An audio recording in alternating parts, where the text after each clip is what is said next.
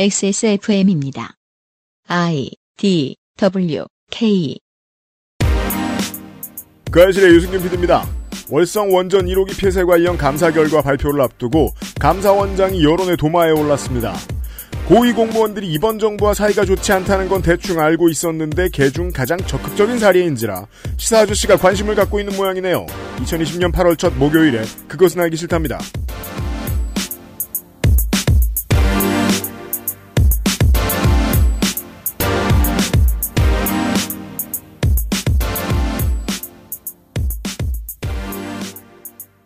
안녕하세요. 지구상의 청취자 여러분. 급하지만 중요하지 않은 이야기를 가지고 돌아왔습니다. 그것은 알기 싫다. 375회를 시작합니다.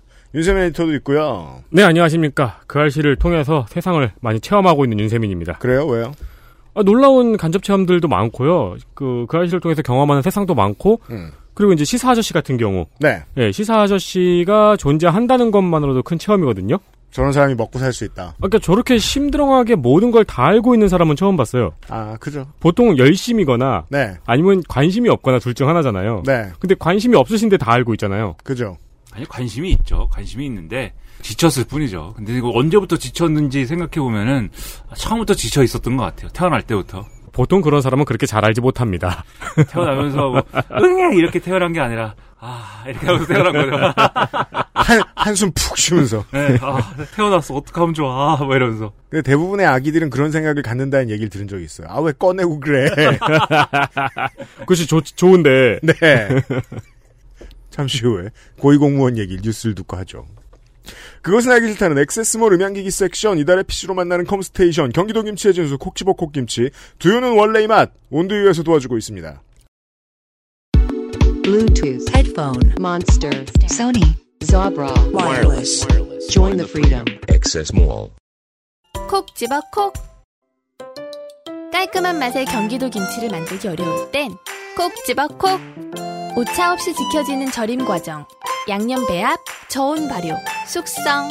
정부가 보증한 전통 식품 인증 업체예요. 그러니까 김치가 생각날 땐 콕 집어 콕.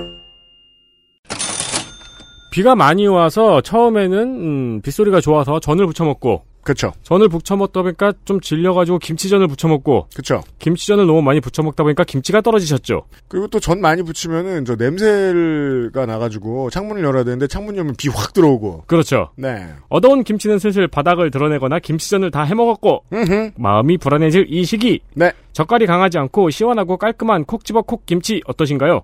유명한 호텔, 유명한 김치 브랜드가 선택한 김치입니다. 나중엔 이거 알고 싶어서 진짜 그 호텔에서 그 호텔에 그 김치 팔고 있나 보러 간 적도 있어요. 어 진짜요? 시내 한복판에. 네. 물론 알 수는 없어요. 왜냐면 브랜드가 바뀌어 있기 때문에 같은 그러니까요. 김치여도 아니 배추에 이거 도장 안 찍어요? 그니까 말이에요. 무슨 뭐 저 DNA 검사할 수 있는 것도 아니고 콕 집어 콕이니까 K 도장 빵 찍어놓는 그 김치가 있군. 근데 그 그 브랜드 김치를 콕 집어 콕이 만든다는 건 제가 분명히 알고 있기 때문에 확인했죠. 국내산 원료와 천연, 천연 양념으로 믿을 수 있는 품질, 만약에 김치가 필요하다면 이번 장바구니엔 콕 집어 콕 김치를 담아보세요.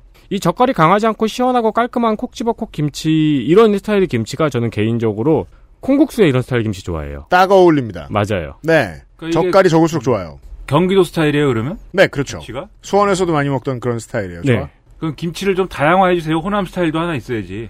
다른 김치 업체 아 저희들은 근데 저 다른 원래 보통 독점 원칙이 있기 때문에 음. 네. 아, 이 콕집어 콕에서 하나 만들어 주면 콕집어 콕이 저희를 버리면 음. 네, 그때 가서 하겠습니다. 아니, 콕집어 콕 관계자들은 두 가지 스타일로 만들었어요. 가서 김치 만들어 보고 와. 예, 경기도 스타일, 호남 스타일. 내가 맨날 이 언론인들 혼내는 거야. 가서 회 보고 와. 아니 이게 공장. 수요가 각각이 있어요. 알어, 알어. 수요도 각각 분들. 있고, 그래서 회사도 많죠. 아 그렇죠. 네. 딴데 거사 먹어. 어쨌든 김치는 콕 집어 콕 김치, 콩국수는 온두유. 액세스몰에도 확인하세요.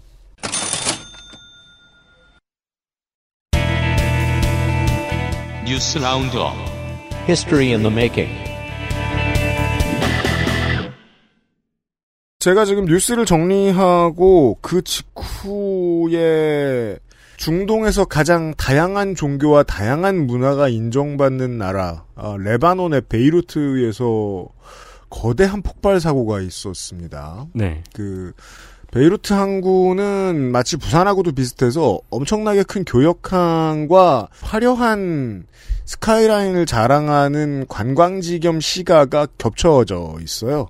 아주 인구 밀도가 높은 곳에서 어, 엄청나게 큰 폭발이 있었습니다. 아직까지 원인은 알 수 없고요. 지금 제가 저희가 방송 드리고 있는 시간에는 어, 80명 정도까지의 사망자만 확인이 되었는데 2015년에 그 텐진에 있던 사고의 규모와 맞먹거나 그 이상인 걸로 봐서 더 늘어날 수도 있을 것 같습니다. 실제로 사상자는 지금 몇백 단위죠. 제가 한 6, 400, 600 정도로 확인을 했던 것 같은데 온라인 모금 사이트 그 Impact Lebanon 비라는 비영리 단체가 그 운영하고 있는 JustGiving이라는 곳을 확인해 보시면은요. 아, 어, 몇, 몇백이 아니고 4천 명이군요. 네, 구호 기금 모금이 진행되고 있습니다. 궁금하신 분들 확인하시고요. 그 외에 이번 주의 뉴스입니다. 테일러 스위프트가 지난달 24일 갑자기 정규 8집 Folklore를 발표했습니다. 뭐 우리 입장에선 갑자기인데요. 테일러 스위프트는 그 물 들어올 때 노젓는 속도가 세계 최강이기 때문에 매해 앨범을 냅니다. 자가격리 기간에 작업을 했다고 하는데요. 네. 그러니까 이게 갑자기인 이유는 요즘에는 앨범 내기 전에 홍보 활동이 많잖아요. 음, 싱글도 많이 내고 프로모션을 안 하죠. 2020년에는. 그렇죠. 아무런 홍보나 선공개 트랙 없이 그야말로 갑자기 발매가 되었습니다. 네. 데뷔 첫 주에 빌보드 싱글 차트 1위와 앨범 차트 1위에 동시에 올랐습니다. 데뷔 첫 주에 이 두 차트 모두 1위를 한 건 이번이 최초라고 하네요. 그렇습니다. 이게 그 여자 솔로 가수가 넘기 좀 어려운 벽들 중에 하나입니다. 그 테일러 스위프트 이런 비슷한 기록을 가지고 있는 테일러 스위프트 그 위에는요 바브라 스트라이샌드하고 마돈나밖에 없어요. 오, 네, 테일러가 이름이에요? 네. 음, 그렇구나.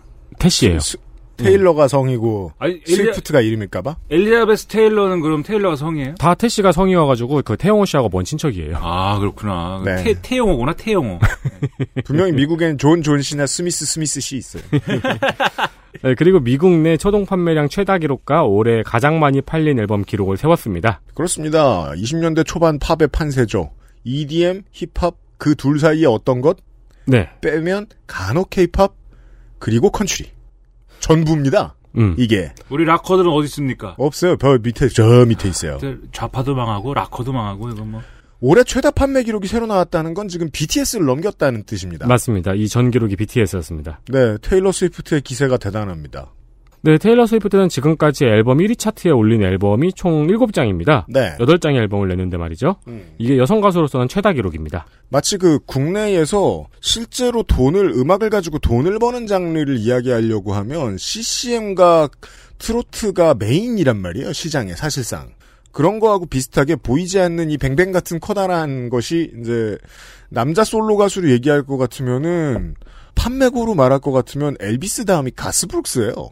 테일러 스위프트가 어느새 그 미국 컨트리 역사상 그런 위치로 도달해 있습니다. 문제는 이제 가스브룩스보다 그 시절의 가스브룩스보다 한참 젊다는 겁니다. 다음 뉴스. 마우스를 정확한 의미로 풀어서 설명하면 뭐라고 할 수 있을까요? 쥐어. 그걸 잠시 후에 설명드릴 거예요. 어, 특허에 등록된 이름은 디스플레이 시스템을 위한 XY 위치 지시계입니다. 아주 정확하죠. 그쵸. 호쾌한 해석이에요. 네. 더글라스 앵겔바트와 마우스를 공동 개발한 윌리엄 잉글리시가 지난달 26일 향년 91세로 사망했습니다. 네, 이런 때 역사를 돌아보는 거죠. 네, 1963년에 최초로 마우스를 개발했고 그 당시에 마우스는 두 개의 바퀴가 달려 있어서 대각선 이동이 불가능했어요. 그렇죠. 여기에 볼을 집어넣어서 대각선 이동을 가능하게 하고 지금의 마우스 모양을 처음 만든 것도 윌리엄 잉글리시입니다. 그래서 90년대나 00년대 자동차 디자이너들이 그 바퀴 대신 볼을 집어넣은 자동차 모양 같은 거 디자인하고 그랬었거든요. 아, 진짜요? 예. 마우스를 본다는 거라고 해요. 아. 네. 특허를 애플이 1983년도에 사서 이제 리사에 최초에 적용을 했어요. 네. 그러니까 63년도에 특허를 했는데 음. 이게 20년 지나서 적용이 된 거죠, 처음으로. 그렇죠. 그때 특허를 산 가격이 4만 달러였습니다. 즉 받고 땡. 왜냐면 4년 뒤 87년에 특허가 만료됐거든요. 네. 네, 그래서 4만 달러 이후에 더 이상의 수익은 생기지 않았습니다. 세상에서 제일 그 억울한 개발자가 MDIR 개발자인 줄 아는데 여기 있죠. 그렇죠. 예. 볼마우스의 시절이 있었어요. 애플 리사의 인류사적 의미는 제가 그 가장 좋아하게 좋아하는 디자인의 컴퓨터 본체는 코모도어 64고 그 다음이 애플 리사거든요. 애플 리사는 모니터하고 본체에 플로피 디스크 두 대가 붙어 있어요. 붙어 있죠. 네. 그리고 그 위에 커다란 저 하드. 머리통이 하나 있는데 그게 하드 디스크죠. 근데 리사 애플 리사를 실제로 갖고 계셨어요? 아니요. 전시장 가서 봤죠. 아. 예. 넥, 넥센, 넥슨 컴퓨터 박물관에 제주도에. 예, 가면 가로 세로 마우스 이것도 이- 있어요. 아 진짜요? 네. 애플 리사의 인류사적인 의미는요, 이게 이경영 문학인 같은 얘기를 해보자면, 그래픽 유저 인터페이스를 인류한테 소개했다는 거거든요. 네. 예, 그때는 구이라는 말이 요즘은 없죠. 세상은 그것이니까, 이제. 좌표를 감각의 영역으로 끌어들인 선지자가 가셨어요. 근데 젊은이들이 볼 마우스를 모른대요, 근데. 어, 그럼요. 초딩 때 학교에 컴퓨터가 보급이 돼 있었는데 그때 이제 8086 XT 네. 컴퓨터인데 마우스가 달려 있었거든요. 네. 근데 우리 친구들이 말이죠. 음. 그 볼이 신기했는지 음. 죄 빼가가지고 다 빼갔죠. 다 빼갔죠. 네, 그 마우스를- 볼이 그리고 촉감이 기가 막히게 좋아요. 그리고 네. 내가 부자가 되면 눈싸움 할 때 마우스 볼을 넣겠다고 말하곤 했었어요. 그래요? 네. 제일 단단하잖아. 그렇게까지 생각한 적은 없는데. 게다가 지금 세대들이 볼 마우스의 개념을 이해할 수 없는 것이 당연합니다. 지금 세대는 좌표와 상대하기를 검지 손가락으로 하기 때문에 볼까지 갈 필요가 없어요. 그러니까 볼- 저 스마트폰으로 하니까. 아 스마트폰으로 하니까요. 네. 볼 마우스 옆으로 이렇게 탕 튕기는 그 맛이 있는데. 네. 그 검지 이전에 우리의 도구였죠. 볼. 그렇죠. 네. 그왜 청소하는 거 좋아하는 분들은 또 볼마우스 꺼내서 청소하는 맛이 있었죠. 어, 그럼요. 이걸 생각해낸 분이 가셨어요. 617 규제 소급 적용 피해자 구제를 위한 모임이라는 인터넷 카페가 있나 봅니다. 그런가 봅니다. 네. 617 부동산 대책 반대 모임인데 여기서 문재인 정권에 반대하기 위한 실검 챌린지를 시도했습니다. 매일같이 하고 있는 것 같아요. 정확히는 카페 스타앱이 이제 이 주장을 했던 거예요. 그러니까 네. 제안을 한 거죠. 음. 지난달 25일, 27일, 30일에 부동산 대책의 반대 의견을 피력하기 위해서 나라가 네 거냐, 문재인을 파면한다, 사유로 부정선거 등등의 키워드를 네이버 실검에 올리기 위한 운동을 했습니다. 네. 그러나 실검에는 오르지 않아 실패했다는, 시- 실패했다는 소식입니다. 제가 옛날에, 한참 옛날에 어떤 그, 시민사회의 어떤 운동을 도와드린 적이 있어요. 근데, 어떤 운동, 데, 데드리프트요? 어, 뭐 그런 거였다고 칩시다. 네. 이렇게 뒤에서 이렇게 겨드랑이 들어주잖아요. 어, 그렇죠. 그, 아니요, 데드리프트는 겨드랑이를 들어주진 않지. 그, 발을 들어주겠죠. 어, 그때, 이제 도와주는 사람도 그 메일링 리스트에 넣으니까 전화번호부, 제 전화번호도 메일링 리스트에 있었을 거 아니에요. 음. 근데 이제 저희, 제가 도와드린 그 이슈를 가지고 이런 비슷한 걸 하셨던 거예요. 그 주최 측 분들이. 그래서 어느 날 저녁에 자꾸 문자가 오는 거예요. 빨리 검색을 더 해달라고. 어, 저 그 얘기 들었던 것 같네요. 그래서 제가 못 참고 전화해서 버럭화를 냈어요.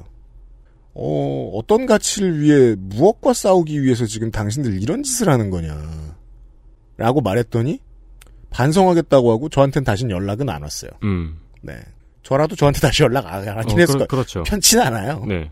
이 사건에서, 그니까 어느 저 진영에서나 다 이제 이런 요- 욕망을 느끼고 모두가 이런 욕망을 느끼는데 문제는 이, 이걸 주도한 세력에 실검 올리기 강좌가 있었다는 겁니다. 이 디테일이 재밌어요. 아, 강좌가 있어요? 비행기 모드를 태우고 IP를 바꾸면 실검을 올릴 때 도움이 됩니다. 그러면 여러 IP를 접속하게 되잖아요. 어. 하나의 기기를 가지고. 네. 그리고 쿠키를 삭제한다거나, 그리고 꼭 검색할 때 띄어쓰기 유의하라고 시킨다거나. 네. 왜냐하면 같이 같은 검색어가 아닌 걸로 간주가 되는 경우가 있으니까 치사하죠. 7월 둘째 주에 그 전국 라디오 청취율 조사를 했었어요. 갤럽 단체들, 갤럽 회사들에서. 네. 그래서 제가 이제 라디오를 듣고 앉았더니 어, 진행자분들이 그런 말씀을 하시는 거예요. 띄어쓰기도 틀리지 말고 음. 우리 저 뭐 프로그램 제목을 얘기해 달라는 거예요. 음. 뭐 땡땡땡의 무슨 방송 이런 식으로. 네네. 그거 많이 하죠. 저는 그 얘기를 듣는 순간 제 심리적 하한선 밑에 있는 일이었기 때문에 포기했어요. 어떤 걸요? 아니 청취자들이 뭐 우리 내가 진행하는 방송의 제목을 얘기할 수도 있지. 근데 잘못 말할 수도 있잖아. 네. 그 잘못 말하는 것까지 다 잡아가면서 숫자 얻는 건 좀 쪽팔리잖아요. 음. 그건 갤럽 방식이 잘못된 거지.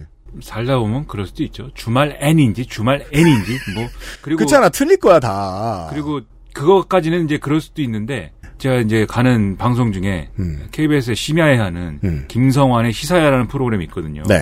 근데 항상 그 얘기를 하더라고요. 김성환 아닙니다. 김성완입니다. 완두콩의 완입니다. 이 얘기 하더라고요. 이것 때문에 그런 거예요.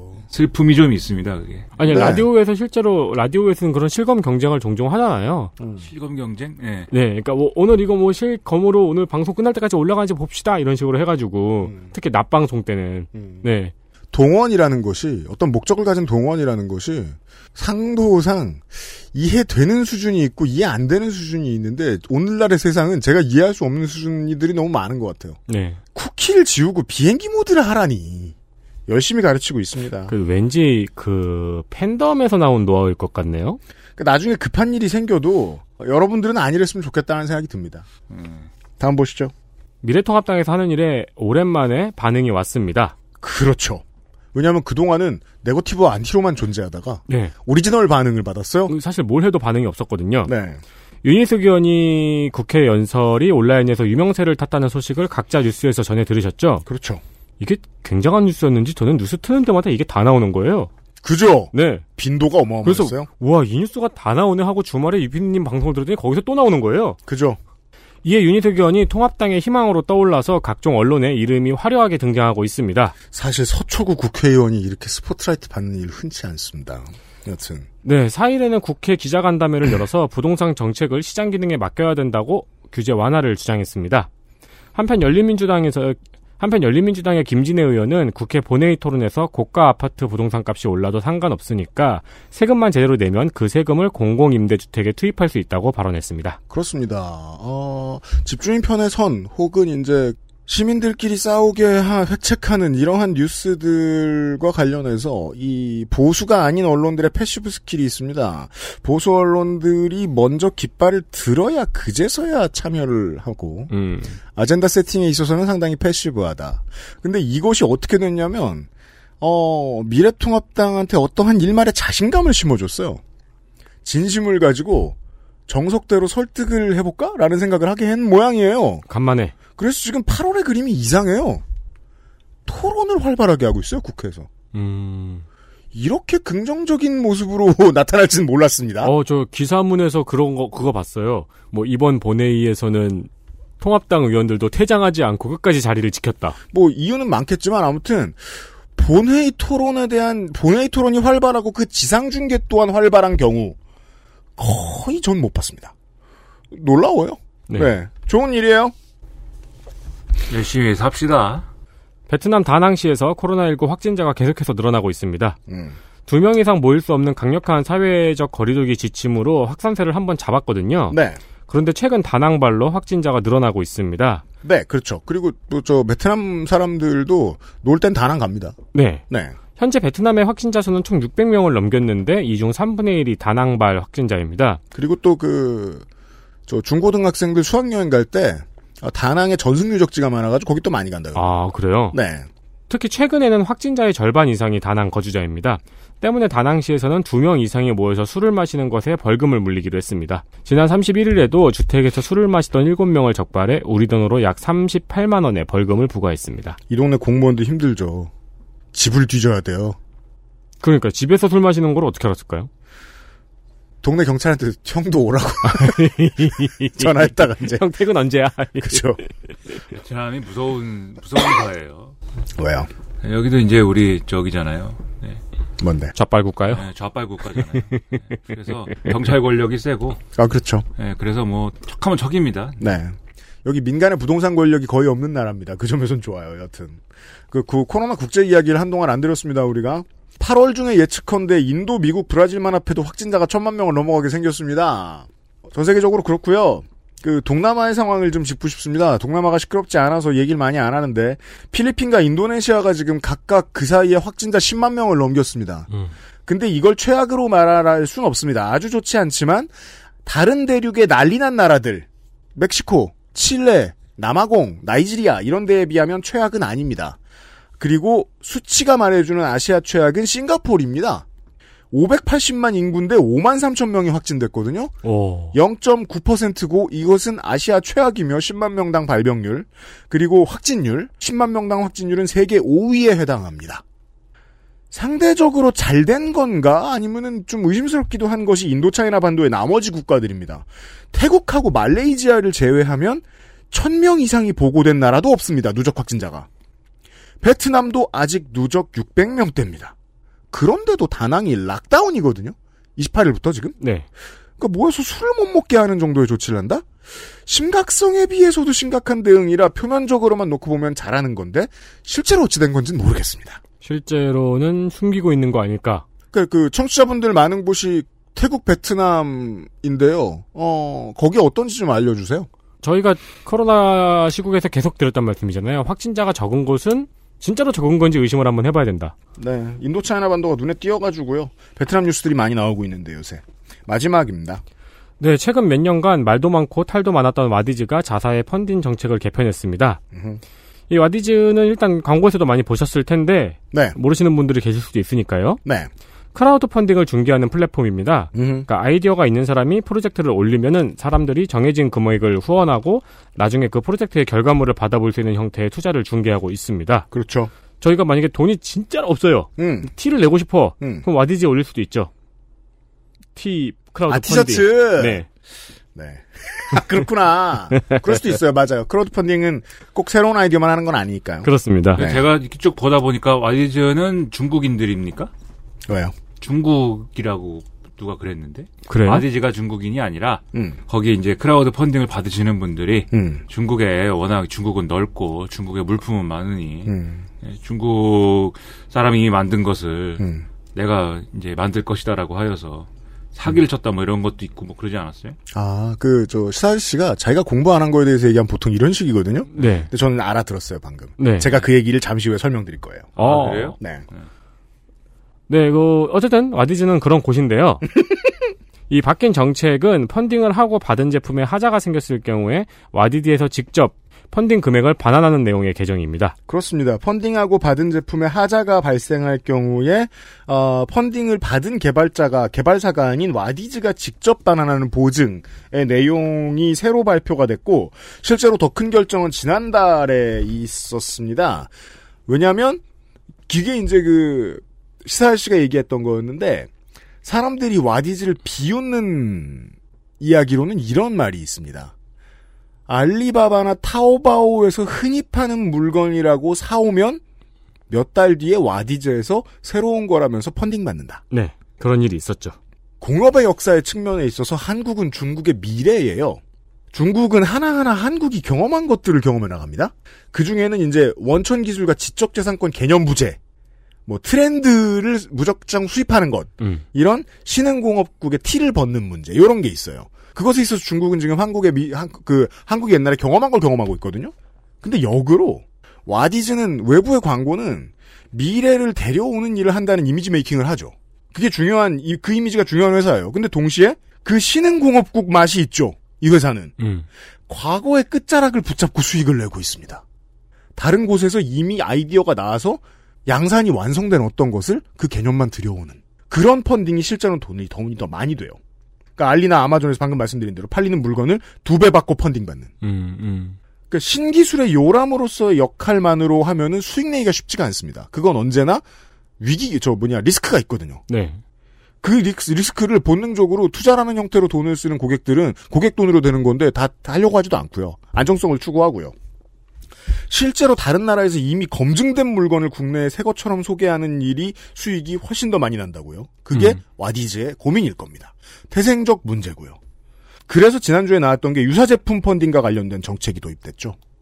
실제로 가장 중요한 건 그거였고 그 다음의 후속 조치입니다. 그리고 와디즈를 많이 사용하시는 분들이 그래서 그런 비관적인 생각을 가지고 계실 거예요. 유사 제품 펀딩 아예 막으면 와디즈는 뭘로 돈 벌까?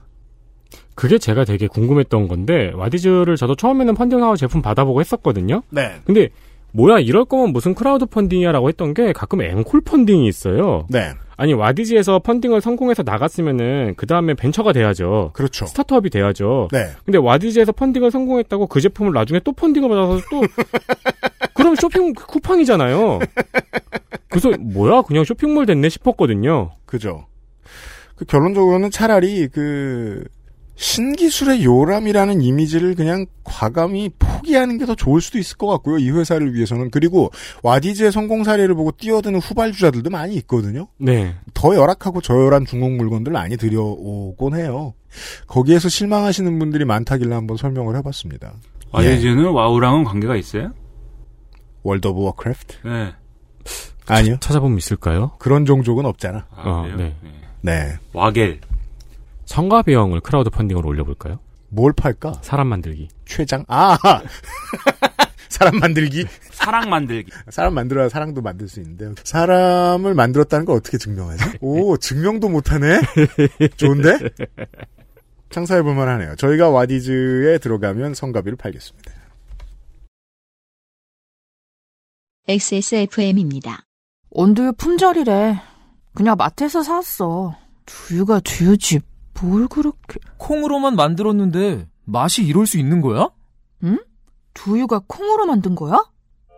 국산 콩만 담은 두유는 원래 이 맛. 온두유. Bluetooth, headphone, speaker, Sony, Monster, wireless. Join the freedom. XS Mall. JJL. Speaker. Charge free. Bluetooth speaker. Go. Clarity. HDBT. Headphone. Headphone. Bluetooth. Sony. Monster. JBL. Meet the speaker. Join the freedom. Access Mall. 건강기능식품 광고입니다. 어이, 오늘 퇴근하고 집에 가면 뭐하냐? 이렇게 피곤한데 밤에 집에 가면 자야지. 요즘 가뜩이나 면역력도 떨어져가지고 내가 지금 야왕 데이트 어 그 무슨? 야왕 나이트! 체내 흡수율을 높인 농축 풍상. 야왕 데이트 어? 평산 네이처?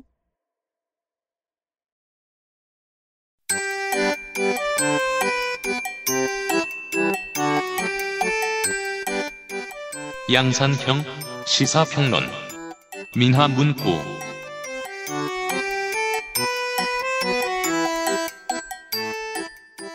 어, 레닌과 체의 인형을 만지고 있는 시사 아저씨가 있어요. 네. 네.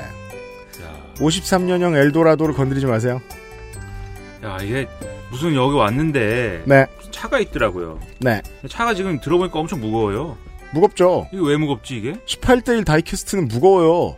야, 이게 속에 뭐가 들었길래 이렇게 무겁지? 철도 들어있어요. 속에 엔진하고 엔진 오일하고 엔진도 들어있고요. 휘발유, 휘발유하고. 네. 그 서스펜션도 들어있고요. 뜯으면 그게 다 나와요 그러면? 뜯지 마. 오, 야. 열려요. 야, 이게 본네트가 열려요. 네. 야. 그 이거 저기 지붕도 닫히나 그러면? 안 다쳐요. 아 그렇구나. 네. 흥미가 급 떨어지네요. 네. 지붕까지 닫히면 진짜 놀랐을 텐데. 차 구경을 하셨고요. 네. 자, 오늘은 왜 감사원 얘기입니까?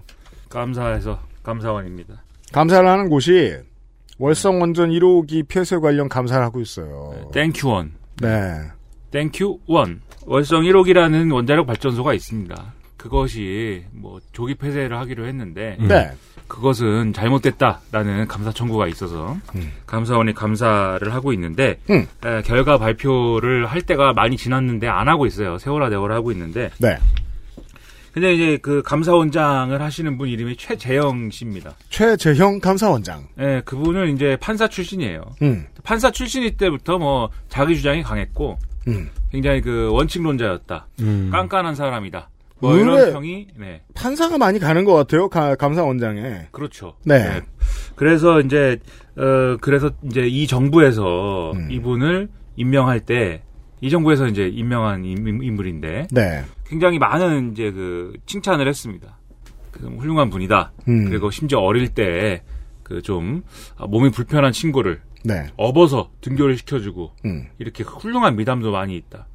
이렇게 극찬을 하면서 임명을 했거든요. 소위 어, 한국의 테러브레드입니다. 경남 출신이고 KS 경기고 서울대고요. 예. 사시 23의 연수원 13기군요. 네, 그래서 어 그 청문회 자리 청문회 그 임명하는 자리에서도 그런 주문을 많이 했어요 여당 의원들이 감사원은 독립성의 생명이다. 음. 정부의 외압이 혹시 있으면 흔들리면 안 된다. 그리고 아무튼 그 어, 그 그런 거랑 비슷한 얘기죠. 살아있는 권력도 수사할 수 있어야 된다. 뭐 이런 거랑 비슷한 얘기죠. 감사원장 원래 저 청문회 할 때는 다 그 얘기 합니다. 네. 네. 뭐 한참 그랬는데 최근에 이제 이 월성 1호기 그 어, 감사 결과 감, 발표를 놓고 이 감사원장이 탈원전 정책에 반대하는 인물인데 결론을 그래서 탈원전 정책이 다 잘못됐다라는 어, 그러한 걸 이미 정해놓고 처음부터 감사를 하고 있다 이런 의혹이 지금 제기가 되고 있는 거예요. 탈원전 정책에 반대한다는 거는 언제부터 결정돼 있었던 건가요? 이 감사원장이라는 사람이? 그 이슈죠. 그게 네. 질문이죠, 가장 중요한. 네. 정치적인 입장을 감사원장이 정한 다음에 감사를 하고 있는 거 아니냐. 음. 네. 뭐 여권에 반대하고 청와대에 반대한다는 것까지는 뭐 건드릴 수 없는데 그 반대되는 신념을 그대로 감사 결과에 녹여내리기로 결정하고 지금 하는 거 아니냐 감사를. 네, 뭐 그런 의혹이 있어서 음. 논란입니다. 그래서 뭐 이 정권에서는 그러니까 윤석열 검찰총장하고 엮어서 이제 보수 언론이나 뭐 이쪽에서 비난을 하고 있죠. 네. 이 정권에서는 뭐 그렇게 훌륭한 사람이라고 어 그 살아있는 권력도 수사하라고 뭐 이렇게 다 임명해 놓고서는 자기 마음에 안 들면 다 내쫓는 거냐 뭐 이런 식인 건데 음. 뭐 실제 무슨 무슨 일인지 어떤 내용인지 왜 이 난리가 났는지 이런 것들을 다각도로 네, 모든 모든 측면에서 다각도로 모든 측면에서 이제 어, 생각해 보자 이런 내용입니다. 네. 근데 이런 얘기하면 요새는 너무 힘들고 지긋지긋합니다. 왜냐면 네. 이렇게 얘기하면 왜 누구 편 드냐고 하고 저렇게 얘기하면 왜 어제는 이 사람 편 들고 내일은 저 사람 편 들고 뭐 왜 그러냐고 하고 저는 무슨 편을 드는 거에는 더 이상 관심도 없습니다. 원래 없었잖아요. 예, 뭔 편을 듭니까? 그냥 뭐 있는 얘기 하는 거지. 그뭐 그러니까- 이제 저 저 안 피곤할 때 되지 않았어요 그런 말? 아, 안 피곤하다가도 음. 사람들이 누가 한 마디씩 꺼내기 시작하면은 그 피곤해지고 그래서 이게 주변 사람들이 뭐라 그래요? 예? 아니 주변 사람들이 뭐라고 한다기보다는 난 뭐라 안 하잖아. 정치인들이 페이스북에 막 뭐라고 쓰잖아요. 그런 거를 이제- 김민아가 남의 편 든다고? 아니요, 아니요. 자기들끼리 그런 음. 걸 보고 있자면은 아, 저 뭐 왜 저런 거를 페이스북에다 써 가지고 자기들끼리 왜 저러고 있을까 이런 생각을 하다가도 정치인, 기자, 지식인 무슨 뭐 어? 우리 셀럽들 죄보라고 써 가지고는 그 나나 시사 아저씨나 그 저 페북에 다 네. 뮤트 시켜야 돼. 네, 뭐왜 이렇게 아니, 들여다보고 있어? 안 봐요, 제가. 평소에 안 보는데, 음. 이번에 예를 들면은, 윤석열 검찰총장이 또 어디 그 신인 검사들 임관하는 데 가가지고 한마디 했다고 난리가 났잖아요? 음. 그러면 썼다고 하니까 가서 봐야 되잖아요, 그러면. 음. 그런 걸 찾아보는 건데, 아, 피곤해지거든요, 그러면. 거기서 사람들이 하고 있는 걸 보면은. 그러면 자연스럽게 무슨 생각을 하게 되냐면, 아, 내가 뭐라고 하는 거에 대해서도 이런 식으로 이제 사람들이 보고, 이런 식으로 얘기를 하고 있겠지? 그런 생각을 하게 되고, 결국 내가 얘기한 내용하고는 아무 상관없이 뭐 이렇게, 그죠. 어, 하고 있을 것이다. 음. 또 그것이 이 운명이고 또 뭐 벗어날 수 없는 팔자다라고 생각을 하지만 또 이제 그 생각을 또 진지하게 하기 시작하면 잠이 안 온단 말이죠. 음. 네, 그래서 잠이 잠 못 드는 밤이다. 여기서 그런 말 하지 마. 정, 정치 평론가가 응당 가져야 될 고민거리네요. 그건 그래요. 네. 천형인가 봐.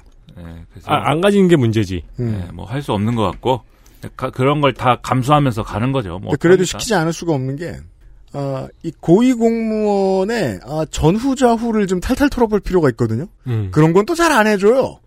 그래서 이 얘기의 최근의 시작은 어 최근에 이제 한겨레 보도였습니다. 음. 한겨레가 백운규 전 장관이라는 분을 인- 이제 인터뷰를 했어요. 백운규라고 하면 생각도 안 납니다. 이제 뭔지. 네. 사실 지금 산업통상자원부 장관이 누군지도 잘 모르겠어요. 네. 누구 누굽니까? 성 성 뭐 뭐라는 분입니다. 음. 그잘 우리가 기억하지 않고 평소에 이렇게 노출이 안 되는 분들이 이렇게 나타나서는 이렇게 말씀을 하시는데 음. 아무튼간에 이제 백운규 전 장관을 인터뷰했어요. 이제 이분은 이제 방금 말씀드렸다시피 산자부 장관을 하셨기 때문에 음. 이 탈원전 문제에 있어서의 이제 관계인 중 하나인 것이죠. 산통자부, 산자부 장관은 이제 특히나 이 백운규 전 장관은 월성원전 1호기 폐쇄를 결정할 때의 책임자예요. 네. 그래서 지금 이제 감사원이 감사를 하고 있으니 여기 불려가서 이제 조사를 받는 겁니다, 이분이. 음. 근데 한겨레 인터뷰에서 이렇게 얘기를 했어요. 최재형 감사원장이 뭐 이 완전히 원전 마피아들처럼 어? 그 원전 찬성파들의 논리를 그대로 답습하면서 질문을 하더라. 원전 마피아 같은 말을 막 하더라. 네. 그러면서 심지어 이 대선에서 41% 지지밖에 얻지 못한 정부의 국정과제가 국민적 합의를 얻었다고 할 수 있겠느냐. 그리고 대통령이 시킨다고 다 하는 거냐. 이러한 말까지 해서 어? 이게 아주 그 불쾌하다. 어? 그리고 이것에 대해서 선거 불복 및 항명. 예. 이것은 민주주의를 위협하고 민주주의를 훼손한 것이다. 이런 얘기 나오고요. 그다음에 이제 그 이전에 했던 한겨레 보도들도 보면은 복수의 이제 한국 수력 원자력 사회이사들의 증언입니다. 이 조사를 받으러 갔더니 감사원이 이거 결과를 결론을 정해놓고 뭔가 조사를 하는 것 같다. 이런 느낌이었다. 이런 하소연들을 막 하더라는 거예요. 그렇죠. 그래서 갔는데 이 이게 월성 1호기 그 폐쇄는 사실 예, 여러 가지 측면을 이제 고려한 결정이었다는 겁니다. 그래서 첫 번째로 어, 안전성 예? 안전성에 지금 문제가 있다. 음. 그 다음에 두 번째로 지역의 수용성. 그러니까 지역인들이 지역민들이 이 월성 1호기를 우리 지역에 이제 두는 거에 대해서 이 불안해하고 어 그런 좀 어, 꺼리는 분위기가 있다. 그리고 세 번째로 경제성. 계산을 해보니까 월성 1호기를 이제 도- 계속 돌리고 있는 것보다 아, 그냥 폐쇄시키는 게 차라리 돈이 뭐 그게 돈이 굳고 좋다 그게 음. 예? 그런 여러 가지 결론을 가지고 어, 폐쇄 결정을 내렸다라는 게 지금 한국 수력 원자력과 그다음에 이제 산자부의 입장이거든요. 근데 그거에 대해서 다른 이제 안전성이나 어 이 지역 수용 여부 이런 것들은 제외하고 경제성만을 기준으로 예 아니오식으로 답변하도록 감사관들이 몰아가더라. 그러면서 막 어 아주 모욕적으로 강압적으로 이걸 조사를 했다. 그래서 뭐 똑바로 앉으시오. 어? 여기가 어딘지 알고 지금 어? 막 호통을 치고 말이죠. 음. 예. 그리고 자기들이 이제 받았던 질문을 토대로 해서 이제 결국 어 뭐랄까요? 추정을 해 보면 결국 감사원이 그리는 그림은 어 이 월성 1호기 조기 폐쇄는 잘못됐다라는 그러한 결론에 우리의 이제 답변을 다 끼워 맞추고 있는 것 같다. 이런 느낌을 받았다라고 하소연을 했다는 겁니다. 기자들이 내주는 1차원적 첫 번째 질문은 그래서 다음과 같습니다. 감사원이 정권의 눈치를 보지 않은 것까진 좋은데 감사원이 이 정권을 노골적으로 싫어하면서 감사를 진행하는 건 괜찮냐? 그렇죠. 그러니까 물론 이 백운규 전, 장- 전 장관이 조사를 받을 때 이렇게 바닥에 누워서 아이스 아메리카노 한 잔이요라고 했다면 음. 똑바로 앉으라 여기가 어딘지 아느냐 같은 말을 할 수 있죠. 뭔가 필라테스를 하면서. 그렇죠. 근데 그게 아니라면 네. 네. 굳이 이렇게 막 41%밖에 얻지 못한 정부의 국정과제가 국민의 합의를 얻었다고 할 수 있겠느냐라는 질문은 감사에선 쓸모없는 질문이잖아요. 따라서 이 백운규 장관의 인터뷰 내용에도 그날 꽤 불쾌했다는 것이 그날 꽤 불쾌했다는 말을 안 해도 보이죠. 네. 이런 말을 했습니다라고 언론에 언론에 꼰질른다는 건 얘 나쁜 놈이에요라는 말을 하고 싶을 정도로 엄청 불쾌했다는 거예요. 가서. 네. 조선일보가 보도를 했는데 조선일보가 이렇게 보도를 했습니다. 감사원의 감사 결과는 거의 이제 그 완성됐다. 거의 나와 나오기 직전인데 이 결론은 어쨌든 월성 1호기는 어, 조기 폐쇄가 된 게 부당한 결정이었다라는 내용이다. 그런데 이것을 이제 공개 발표하려고 하니 이 감사위원들 중에 이제 이른바 이제 친정부 에 가까 입장에 가까우신 분들이 있고 그렇지 않은 분들이 있다는 거죠. 그런데 친정부 입장에 가까운 분들이 이것은 이런 결론에 동의할 수 없다라고 이제 반발을 하여서 이것이 이제 그 확정되지 않고 감사원의 감사 결과가 확정되지 않고 늦어지고 있는 것이다 발표가 이게 이제 조선일보 보도였습니다. 음. 이건 조선일보 단독 보도 뭐 이렇게 해서 나왔죠. 네.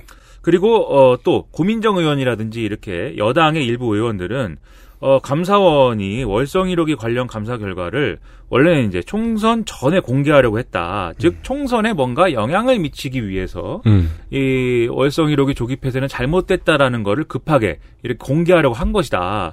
이렇게 주장을 하는데 그 근거는 이제 총선 일주일 전에 뭐 감사위원회를 3일 연속 그냥 소집을 했다든지 음. 이게 이제 이례적인 일이라고 하거든요. 음. 보통은 이제 한번 감사위원회에서 결론이 안 나면 뭐 일주일이면 일주일 이렇게 해서 숙고의 시간을 주고 다시 소집해서 이제 물어보는 게 어, 합리적인 어떤 회의 운영 방식인데 그렇지 않고 연일 그냥 뭐 와가지고 내일 또 만나요? 그렇죠. 그럼 결론이 바뀌겠습니까 그게?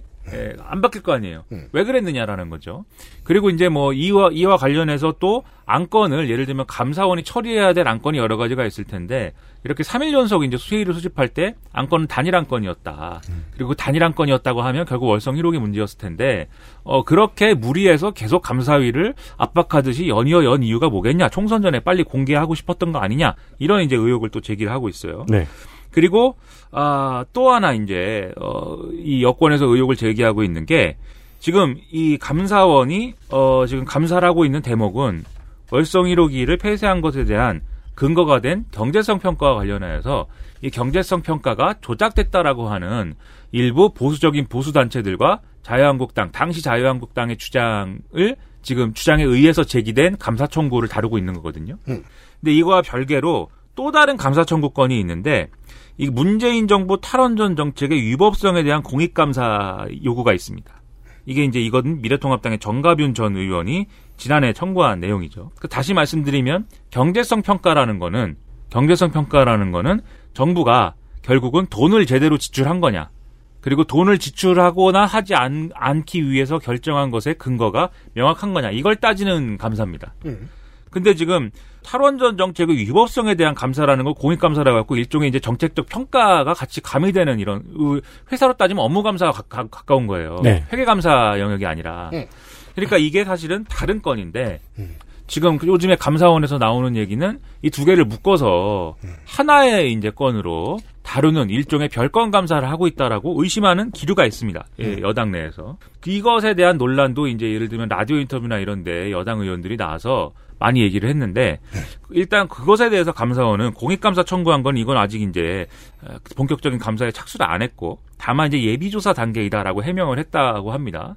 그래서 이것과 관련해서는 이제 좀 어, 뭐 사실관계를 더 따져봐야 될 필요는 있겠죠. 네. 그래서 어쨌든 지금까지 종합적으로 지금까지 얘기한 거를 종합을 하면 감사원 최재형 감사원장의 감사원이 이 탈원전 정책 전반에 대해서 어떠한 예단을 갖고 이것은 처음부터 잘못된 정책이다라는 예단을 갖고 감사원의 이 감사 청구 내용에 대해서 그러한 결론을 만들기 위하여 최선을 다해서 노력을 하고 있는 상황이다라고들 여당의 여당 의원들이 의심하고 있다라고 이제 볼 수 있다는 거죠.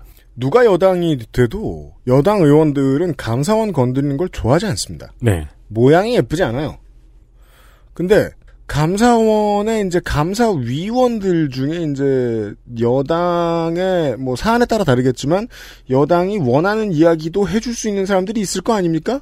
뭐그 양쪽이 다 사람들이- 있겠죠. 네, 그 사람들이 뭔가 그 핀트가 안 맞는다, 혹은 창고를 나갔다가 기분이 나쁘다. 그러면 여당 의원들한테 내부의 분위기를 다 알려줄 거예요. 내부의 분위기를 들어봤더니 그냥 두면 안 되겠다 싶을 만한 판단이 들면 여당 지도부나 여당의 개별 의원들은 밖에 나가서 언론 플레이를 하겠죠. 음. 지금 그런 상황이거든요. 그렇죠. 그리고 이게 뭐 앞서도 말씀드렸지만 뭐 살아있는 권력을 수사한다 또는 살아있는 어떤 권력에 대한 뭐 주요한 정책 내용을 감사한다 이런 것이 감사원의 책무고 감사원이 그 역할을 충실히 하려다 보니 이런 일이 일어났다라고 얘기할 수도 있겠지만 감사원장이라는 사람이 갖고 있는 어떠한 특성 때문에 이런 일이 또 일어난 거다라고 보는 시각도 있을 수가 있는 거죠. 근데 지금 여당에 가까운 분들과 그리고 한결의 보도는 후자에 해당하는 거거든요. 네. 그러면 최재형 감사원장에 대해서 무엇 때문에 이제 그렇게 보느냐를 또 따져볼 필요가 있겠죠. 감사원장이 어디가 어떻길래? 그렇죠. 근데 이제 최재형 감사원장이 매우 적극적인 태도를 갖고 있다는 것은 조선일보 보도를 통해서 그동안 많이 이제 어, 내용이 나왔습니다. 음.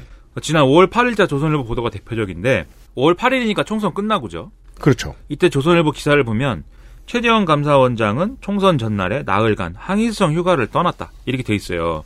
그래서 자, 공무원들은 선관위가 아닌 이상 총선 기간에 노는 공무원 많습니다. 그때 휴가를 가는 공무원들도 서로 있어요.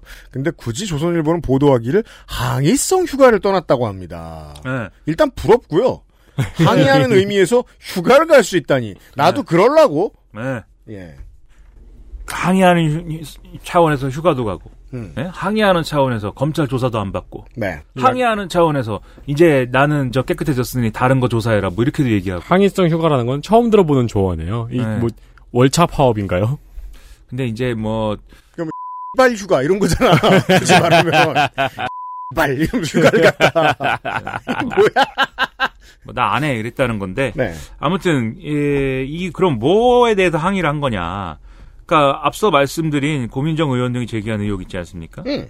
월성 1호기 조기 폐쇄 관련 감사 결과를 확정하려고 했다. 그런데 세 차례 회의를 거치고도 결론을 내리지 못해서 이거에 대한 불만의 어떤 내용으로 항의성 휴가를 가버렸다라는 게이 보도의 내용입니다. 음. 그러니까 앞서 고민정 의원이 제기한 의혹의 팩트들은 이제 있는 거죠. 음. 총선 전에 감사 결과 확정하려고 했는데 회의를 세 차례 했는데 결론이 안 났다. 그리고 거기에 대해서 감사원장은 불만을 갖고 있다. 이건 이제 뭐 팩트에 가까운 내용인 거겠죠. cross check가 지금 된 거니까 양쪽에. 그러면 항의성 휴가라고 하면 안 되죠. 질책성 휴가라고 해야 되는 거 아니에요? 그러게 말이야. 근데 여기서 항의성이라는 단어를 굳이 이제 끼워 넣은 것은 이 문제인 거죠. 결국 정부의 입김에 의해서 아. 이 감사 결과 공개가 안 된 것이다라고 보는 그 프레임이 이제 있는 거죠. 그래서 어쨌든 어, 이 휴가를 갔다 왔습니다. 그래서 최재형 원장이 음. 갔다 왔는데 그러면 이게 감사원에서 이 감사를 또 전담하는 실무 공무원이 있을 거 아닙니까? 네. 그게 국장이든 과장이든 뭐 누가 있을 거 아니에요? 근데 휴가를 갔다 와서 이, 이 담당자를 어, 전격적으로 바꿔버렸습니다. 예, 그리고 어, 감사원의 이제 주요 실무자들인 실국장들을 모아놓고 이렇게 얘기를 했습니다. 내가 우리 아버지가 아버지가 또 군인 출신이에요. 음. 최재형 원장의 우리 아버지가 군인 출신인데 말이다. 어, 우리가 이제 과거에 해군 출신인데 아버지가 해군에 이제 무슨 일이 있어서 그때 연평해전이나 뭐 그랬을 텐데 배를 좀 보러 가자고 하더라. 해군 제, 제2함대 사령부에.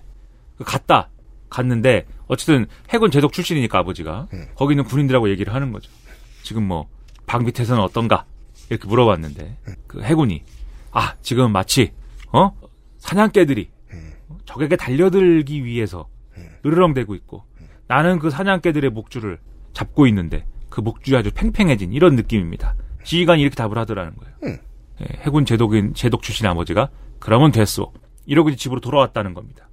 지금 뭔 소리야 이렇게 생각하실 분들이 있겠는데 이 전투 일선에 있는 장병들 지휘관들이 적에 대해서 굉장한 적개심을 가지고 지금 당장이라도 달려들 준비를 하고 있으나 주요 간부이자 지휘관인 나는 그렇게 함부로 전투를 할 수는 없으니 그들을 말리고 있는 것이다. 음. 예, 그만큼 우리 군의 어떤 그 사기와 어떤 그러한 항전 의지가 아주 솟구치고 있다. 이 얘기를 이제 했고 군인 출신의 아버지는 그 얘기를 듣고 안심했다는 겁니다. 그러면서 이 얘기를 인용하면서 최정 원장이 실국장들한테 얘기를 했겠죠. 내가 얘기를 했다는 거예요. 내가 사냥개처럼 달려들고 여러분들이 뒤에서 내 목줄을 잡고 있는 모양이 되어서야 되겠는가? 내가 줄을 잡고 여러분들이 사냥개처럼 달려드려야지. 그렇죠. 누구에게? 종북 정권에게? 뭐 종북 정권이라기보단 탈원전 정권에게. 그러니까 하필이면 뭐 이렇게 비유를 해서 네. 꼬투리를 주고 그래. 여튼간에. 즉 정부가 하는 것에 대해서 우리 감사원은 사냥개처럼 달려들어야 된다. 음. 그리고 내가 이- 아 이렇게까지 하지 말고 이렇게 뒤에서 이렇게 제지를 해야지. 음. 나는 열심히 지금 감사를 하자고 하는데 막 달려들자고 하는데 여러분들이 미온적이어서야 쓰겠느냐? 예, 예, 니들이 이렇게 재고 뭐 이러면 되겠냐 이렇게 얘기를 했다는 거예요. 근데 뭐 3사원의 대장으로서 이제 이렇게 얘기는 할 수 있겠죠. 그럼요. 근데 이제 여기서 약간 의구심이 드는 거는 조선일보는 이 얘기를 어디서 들었냐 그러면 감사원 실국장들한테 들었냐? 약간 이제 이런 의심은 드는데 아무튼 그래서 이렇게 일장 연설을 한 다음에 일, 이른바 이제 그 담당자가 바뀐 이후에 2차 조사가 이제 시작이 된 겁니다. 음. 이 월성 1호기 조기폐쇄 논란과 관련하여서 그리고 앞서 백운규 전 장관이라든가 한수원 사회이사들이 가서 내가 아주 굴욕을 당했다라고 얘기하는 것도 바로 2차 조사 과정에서 일어난 일이거든요. 그러니까 최재형 감사원장이 산악계 얘기를 한 다음에 감사원이 이제 도끼가 올랐다라는 거는 여기까지 사실인 거죠. 의뢰 평균적으로 한수원의 사회 이사들은 탈원전을 좀 지지하는 분들입니다. 네. 네. 지금 상황에서 이 인터뷰한 사람들은 그리고 어 이 얘기는 지난달 23일에 국회 대정부 질문에서 송갑석 더불어민주당 의원이 또 공개적으로 질문을 했어요. 그런 근데 이제 그 당시는 이제 보도가 이렇게 많이는 안 나왔는데 백운규 전 장관이 인터뷰를 하면서 다시 그 질의 내용이 또 회자되고 있는 그런 상황이기도 한 거죠. 그리고 여기에 더해서 이 시민단체 출신인 양이원영 더불어민주당 의원이 있습니다. 유명한 분이죠. 이 환경단체 출신으로 그렇죠. 오랫동안 운동을 해온 분인데 이분은 감사원이 앞서 말씀드린 대로 탈원전 정책을 이제 뒷다리 걸기 위해서 지금 감사를 하고 있는 거다 이렇게 주장을 하면서 최재원 감사원장의 친인척 관계를 거론을 했습니다. 그러면서 명백한 정치 중립 위반이라고 했어요. 그럼 친인척 관계가 어떻길래 이렇게 의문을 또 가지시겠죠.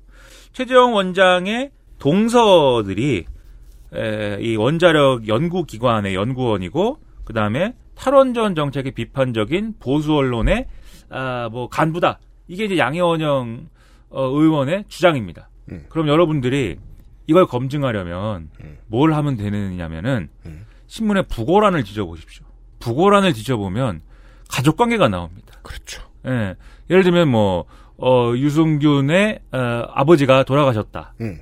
아, 뭐 너무 좀 패륜적인가? 아니야. 김민아의 아버지가 돌아가셨다. 그건 참 효자 같네. 그러면 이제 그 예를 들면 김민아 아버지가 제가 실명을 막 할 수는 없으니까 유승균이다. 음. 그럼 이제 유승균 본인상, 유승균이 이제 유명 인사면 네, 네. 유승균 본인상 음. 이렇게 나오고 뒤에 민하, 뭐 세민, 뭐 이렇게 아, 아. 자. 네, 뭐 네. 쭉 나와요 그게. 근데 그거 보면은 옆에 지- 이제 그 사람도 지위가 있으면 직업이 써 있단 말입니다. 그렇죠. 그래서 민하 시사평론가 이렇게는 안 써 있어요. 근데 이제 그렇게 쓰, 쓰지 않고 뭐 간부고 이러면 써 있는데 보면은 그래서 그 관계가 나오거든요. 그 찾아보면 나옵니다. 최재형 원장하고 동서지간 중에 이 한국 원자력 연구원 소속 연구원이 있고 음. 그다음에 조선일보사 간부가 있습니다. 그렇죠. 그러면 이 관계를 갖고 양희원 양희원영 의원의 경우에는 이런 주장을 하는 거죠. 최재원 감사원장이 조선일보하고 언론 플레이 하는 거다. 앞서 말씀드렸듯이 어디서 듣고 최재원 감사원장이 항의성 휴가를 썼고 감사원 내에서 실국장들에게 자기 아버지 에피소드까지 얘기하면서 이렇게 어, 동료한 그 소스는 어디냐라고 했을 때 본인 아니냐. 음. 예? 최재원 감사원장 본인 아니냐. 집안 모임에서 한 얘기가 기사화되고 여론 이슈가 되지 않았겠느냐? 그리고 최재원 감사원장은 왜 탈원전에 대해서 비판적인 입장을 갖게 됐느냐. 그것은 한국 원자력 원자력 연구원 소속 연구원이 친척이기 때문에 그런 거 아니냐. 음. 뭐 이런 의혹 제기를 한 거예요. 되게 독특하네요. 조선일보와도 특수관계인이고 한국원자력 연구소 소속 연구원이랑도 특수- 특수관계인이네요. 그러니까 우리 사회의 엘리트들이 자기들끼리 결혼하고 자기들끼리 이렇게 저렇게 뭐 가족 관계고 뭐 그런 사례가 부지기수죠 뭐. 그러니까 이제 감사원의 감사 원칙으로 돌아가 보면 특수관계인인 사람이 감사위원을 못할 건 없어요. 네. 다만 그 감사는 하면 안 돼. 음. 그렇게 따지면 감사원장은 배제됐어야 오를 수도 있어요. 양현영 의원의 지적은 그런 점에서 적합합니다. 여튼간에. 네. 그래서 이제 어, 더군다나 이 감사원이 진행하고 있는 조사 자체도 앞서 말씀드렸듯이 월성일호기 조기 폐쇄 직후에 시민단체들이 문제 제기를 하니까 자유한국당이 감사 요구안 제출했던 거거든요. 그래서 이게 결국은 한 묶음이 돼서 탈원전 정책 무너뜨리려고 하는 거다. 이제 이 주장을 또 한 거예요. 그리고 감사위원 추천을 놓고 청와대와 이제 최지원 감사원장이 대립했다는 그런 보도도 있었습니다. 무슨 얘기냐면 감사위원을 결국 이제 어 청와대가 임명하는 것이고 감사원장이 제청하는 겁니다. 청와대가 임명 대통령이 임명하는 거고 네. 감사원장이 제청하는 거예요. 그런데 청와대는 김호수 전 법무부 차관을 임명하려고 했습니다. 음. 근데 김호수 전 법무부 차관은 확실히 이제 좀 정권이 좀 예뻐하는 사람인 것 같은 게 음. 무슨 얘기만 나오면 어디 간다는 얘기가 나옵니다. 그래서 뭐 금감원장을 해야 되지 않느냐, 그렇죠. 음. 뭘 해야 되지 않느냐, 무슨 자리만 나면 뭐 김호수 전 차관 얘기가 이제 오르 내리는데 네. 음. 감사위원 얘기도 있었다는 거예요.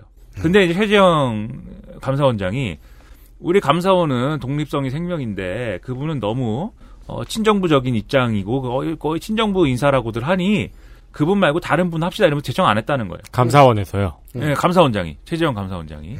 그럼 누구를 추천하실 건데요? 그랬더니 아, 판사 중에 아주 또 훌륭하신 판사님이 있어가지고 내가 이분 한번 추천해 보려고 합니다. 그래서 누구를 추천을 했는데 그럼 이제 인사 검증을 합니다 청와대가. 네. 인사 검증을 했더니 집이 다섯 채신 거예요. 이분이. 네. 네, 집이 요즘은 다- 안 돼요. 예, 요즘에 이게 아닙니다. 집이 다섯 채고 이러면은 우리가 어떻게 됩니까? 지금 안 그래도 지금 이 난리인데. 음.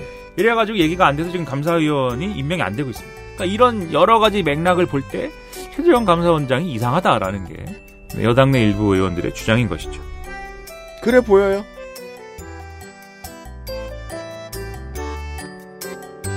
XSFM입니다.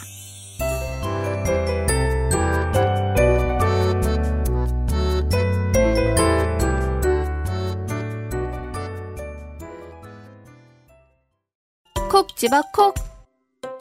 식구가 많아도 나 혼자 살아도 김치는 콕 집어 콕. 시원한 백김치, 감칠맛의 갓김치, 아삭한 총각김치. 무게도 포장도 원하는 만큼 다양해요. 그러니까 김치가 생각날 땐 콕 집어 콕. 건강기능식품 광고입니다. 오늘도 활력 있는 하루 되세요. 활력은 얼어 죽을 되던 것도 안 되고 멀쩡하던 것도 안 움직이는데 집에 가서 빨래하고 설거지하고 눈 뜨면 내일 아침이야. 밤엔 잠을 자야지 시간이 무한정 있나? 당신은 시간이 무한정 있어요? 야왕 데이트 어? 야왕 나이트 지친 당신에게 빠르게 활력을 야왕 나이트 평산 네이처?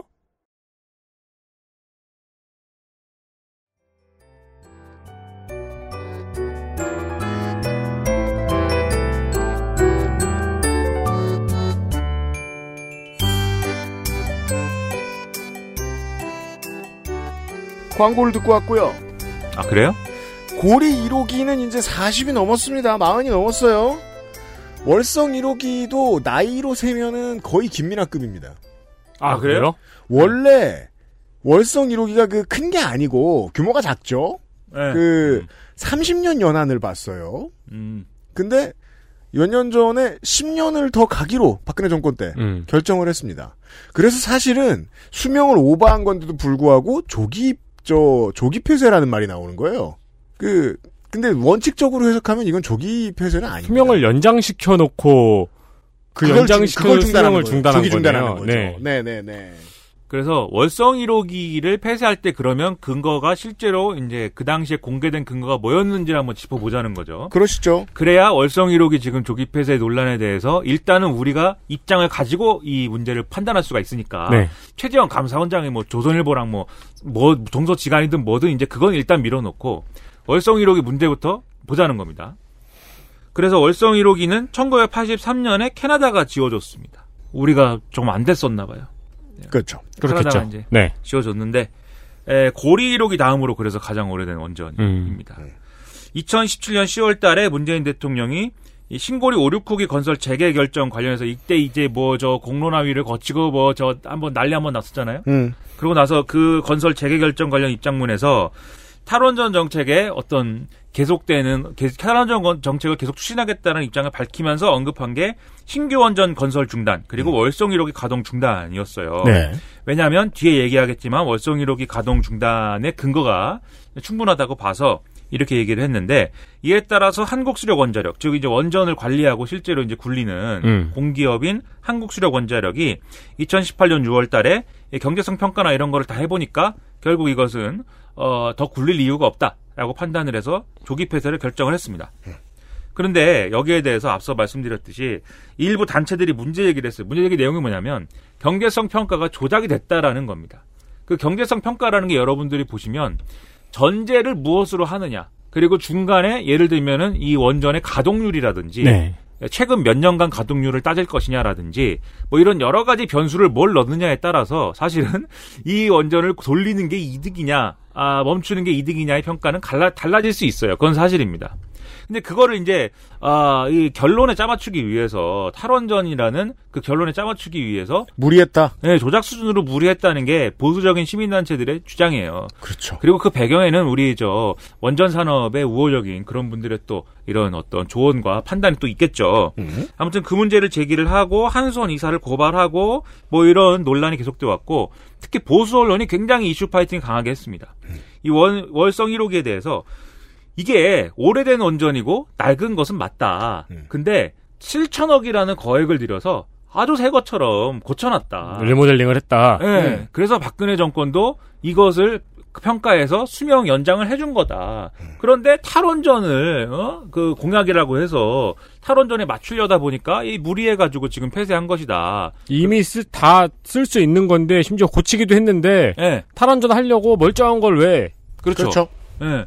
그리고 문재인 대통령에 대해서도 계속 이건 제가 악선전이라고 하는 얘기를 명확하게 하는데 문재인 대통령의 탈원전 정책에 대해서 악선전을 막 합니다. 뭐냐면 문재인 대통령이 영화 판도라 있어요. 그죠? 아, 네. 예. 판도라 주인공이 누굽니까, 그게? 그게 뭐예요? 예. 영화 예, 영화 판도라예요. 그래서 어, 그 얘기 모르세요? 그게 무슨 대한민국에서 원전 사고가 났을 때 어떤 재앙이 올 수 있느냐 뭐 이런 영화를 이제 만든 거예요. 아, 그래요? 네. 되게 유명한 이야기였는데. 네. 네. 근데 문재인 대통령이 그 판도라라는 영화를 보고 아, 이 타- 우리나라는 탈원전을 해야 되겠어. 이렇게 마음을 먹게 됐고 그것에 저 과학적 지식이라고는 아무것도 없는 탈원전 지지하는 무슨 시민 단체니 운동권이니 이런 사람들이 몰려가서는 맞습니다 이렇게 박수를 치는 바람에 영화 하나 보고 헷가닥 할 거라고 생각하다니. 그걸로 놀리는 거예요. 전임 대통령하고 헷갈린 거 아니에요? 그러니까 영화 한 편 보고 국가적인 정책을 결정한 거다라는 말이 인터넷에 계속 퍼져 나간 거죠.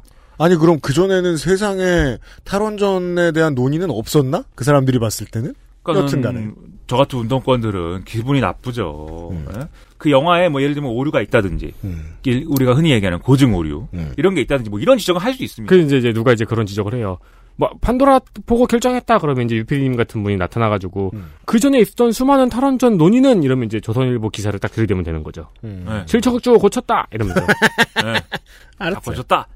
그러니까 뭐 그런 논리, 그랬군요. 논리까지 더해서 탈원전 정책을 결정한 것은 표를 얻기 위해서 뭐 한 것뿐이고 선동을 선동에 넘어가서 이제 한 것뿐이고 문재인 대통령이 그것에 대해 확신을 가진 계기는 영화 한 편 본 것뿐이고 그래서 7천억 들여서 고치는 원전까지 이렇게 막 폐쇄해 갖고 되겠느냐 고 이렇게 썼어요. 네. 네. 그 논란을 가지고 여기까지 왔습니다. 음. 근데 문제는 뭐냐면 이 월성 1호기의 이제 그 조기 폐쇄를 결정한 근거 중에 하나가 법원이 이 월성 1호기의 수명 연장 결정, 원자력 안전위의 수명 연장 결정이 어, 잘못됐다고 판결했다는 게 있, 다는 거예요. 음. 법원이 그렇게 판결했습니다. 음.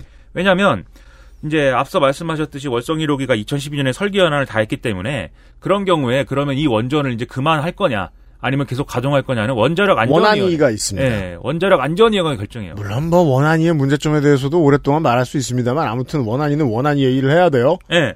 그래서 여기서 논, 논의를 해서 수명 연장해도 되겠다 해서 결정을 한 거예요. 음. 그에 따라서 2015년에 이 월성 1호기는 재가동됐습니다.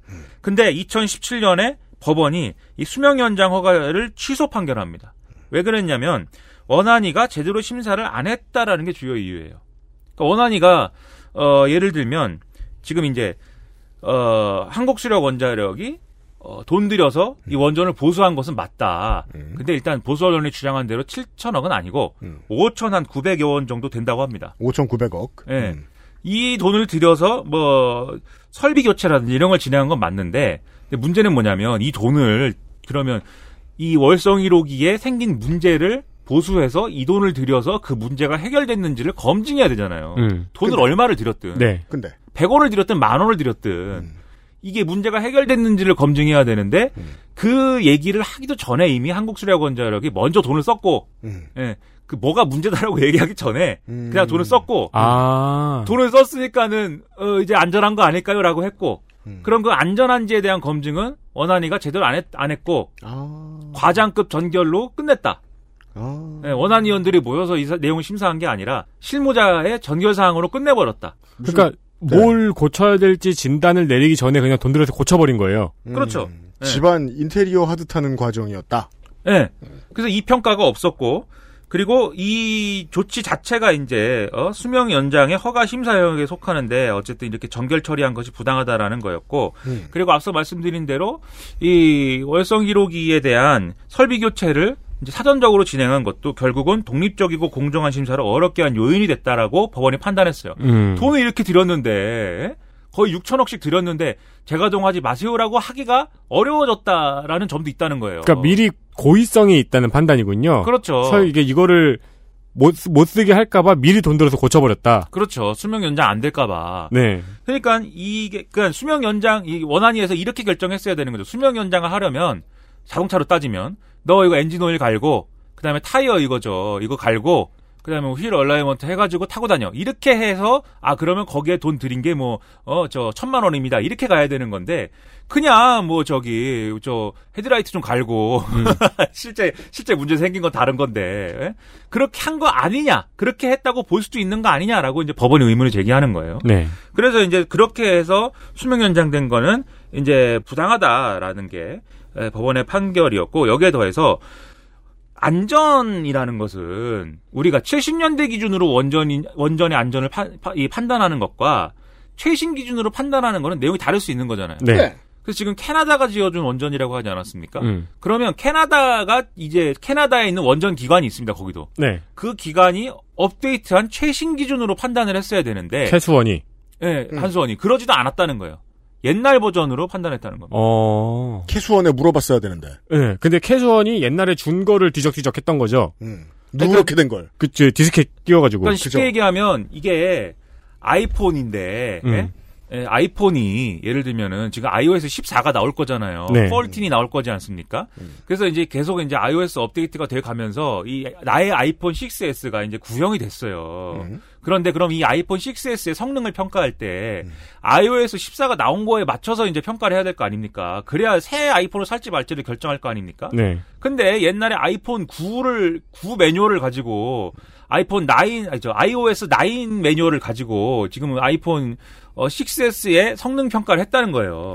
안드로이드 아이스크림 뭐 이런 걸 그렇죠. 깔아 깔아놓고서 그러니까 이제 그런 거- 그런 어, 거죠. 네. 10년 된 핸드폰을 주면서 10년 전에 최신형이라고 썼던 광고 문구를 같이 보여주는 거죠. 그렇게 평가했기 때문에 이것도 사실 제대로 평가된 게 아니다라고 법원이 평, 이 판결을 한 겁니다. 그 법원이 이런 판단을 쭉 했는데 보수 언론 일부는 대통령이 다 한 것처럼 음. 네. 영화 보고. 네. 대통령 왕 취급하기는 왜 이렇게 좋아하나 몰라. 그 버릇은 언제 고칠 거야. 여튼. 그래서 어 그러면 이제 그건 이제 법적 판단이고. 법적 판단이 그럼에도 불구하고 월성 1호기가 뭐 아무 문제 없이 7천억 들여서 새 것이 돼갖고 쌩쌩 돌아갔느냐? 그렇지도 않습니다. 어 그래서 재가동된 이후에 월성 1호기는 설비 고장으로 2016년에 두 차례 발전 정지한 사례가 있고 그리고 경주에 지진이 났었는데 이때 월성 2호기에서 4호기까지는 그래도 뭐 집안 상황이 그렇게 나쁘지 않았다고 하는데 월성 1호기가 있는 집안의 경우에는 이게 다른 이제 원전보다 좀 안 좋은 집안 위에 위치해 있다라는 게 그 당시에 평가 내용에 이제 어, 여러 가지 지표를 통해서 드러났습니다. 그렇습니다. 예. 그래서 지진은 불안하지 않습니까? 예? 무슨 뭐 원전을 가지고 비행기가 와서 9.11 테러처럼 드- 테러처럼 들이박아도 뭐 안 무너지는 무너지겠지. 근데 이제 무너져도 그렇게까지 뭐 후쿠시마처럼 안 되는 원전이다라고 얘기하지만 지진이나 이런 것도 이게 다르잖아요. 네. 그러니까 사실 어 그런 불안함이 있고 그리고 2017년에는 건물 부벽에 콘크리트 결함이 이제 발견이 됐고 불안하잖아요. 고쳐 때문에 매해 문제가 생긴다. 사용 후 해결료에 저장조가 있는데 음. 차수하게 또 무슨 얘기냐면 사용 후 해결료 그러니까 연료병을 갖다가 다 돌리고 나면 그렇죠. 핵분열이 어느 정도 수준 이하까지 이제 좀 음. 어, 이- 많이 일어나서 잠잠해지고 나면 얘를 꺼내 가지고 연료병을 꺼내 가지고 쉽게 얘기하면은 얘를 물에다 담궈 버립니다. 그렇죠. 예, 왜냐면 그래야 이제 열이 열을 물이 뺏어가면서 음. 얘 핵 분열 핵 분열은 느려져도 핵 발전을 하기 어 부적합한 상황이 되더라도 핵 분열은 계속 일어나거든요. 그렇죠. 그건 어쨌든 위험한 상태거든요. 음. 그래서 얘를 냉각수에 담궈가지고 아 이 핵 분열을 최대한 늦춰놓은 상태에서 건식 버전도 있지만 습식 버전도 있습니다. 예, 제가 이제 예를 드는 거죠. 음. 방치하는 거죠, 얘를 일단. 음. 쌓아놓고 방치하는 거예요. 그래, 그러려면은 얘가 어쨌든 방사능을 계속 내뿜고 있기 때문에 얘를 어디 가둬놔야 됩니다. 이 가둬놓는 그 막이 차순하게요. 근데 여기에 무슨 또 문제가 생겼다는 게 아, 발견된 거예요. 손상돼 있다는 게. 음. 물론 그게 뭐 크리티컬한 뭐 문제인지는 더 평가를 해봐야 되겠지만 어쨌든 여러 가지로 문제가 계속 발생하고 있지 않습니까? 그러다 보니까 이런 거 상당한 시간을 들여서 어, 보수를 하더라도 그러고 나면 이제 2022년이에요. 2년 더쓸수 있어요. 예. 그러니까 지금 수명 연장된 게 10년 연장된다고 했으니까 2012년에 설계는 다 했는데 10년 연장해서 2022년까지인데 음. 이거 다 고치고 이거 뭐 좀 또 쓸만하게 만들어 놓으면 또이 어, 수명 연장할지 판단을 또 해야 돼요.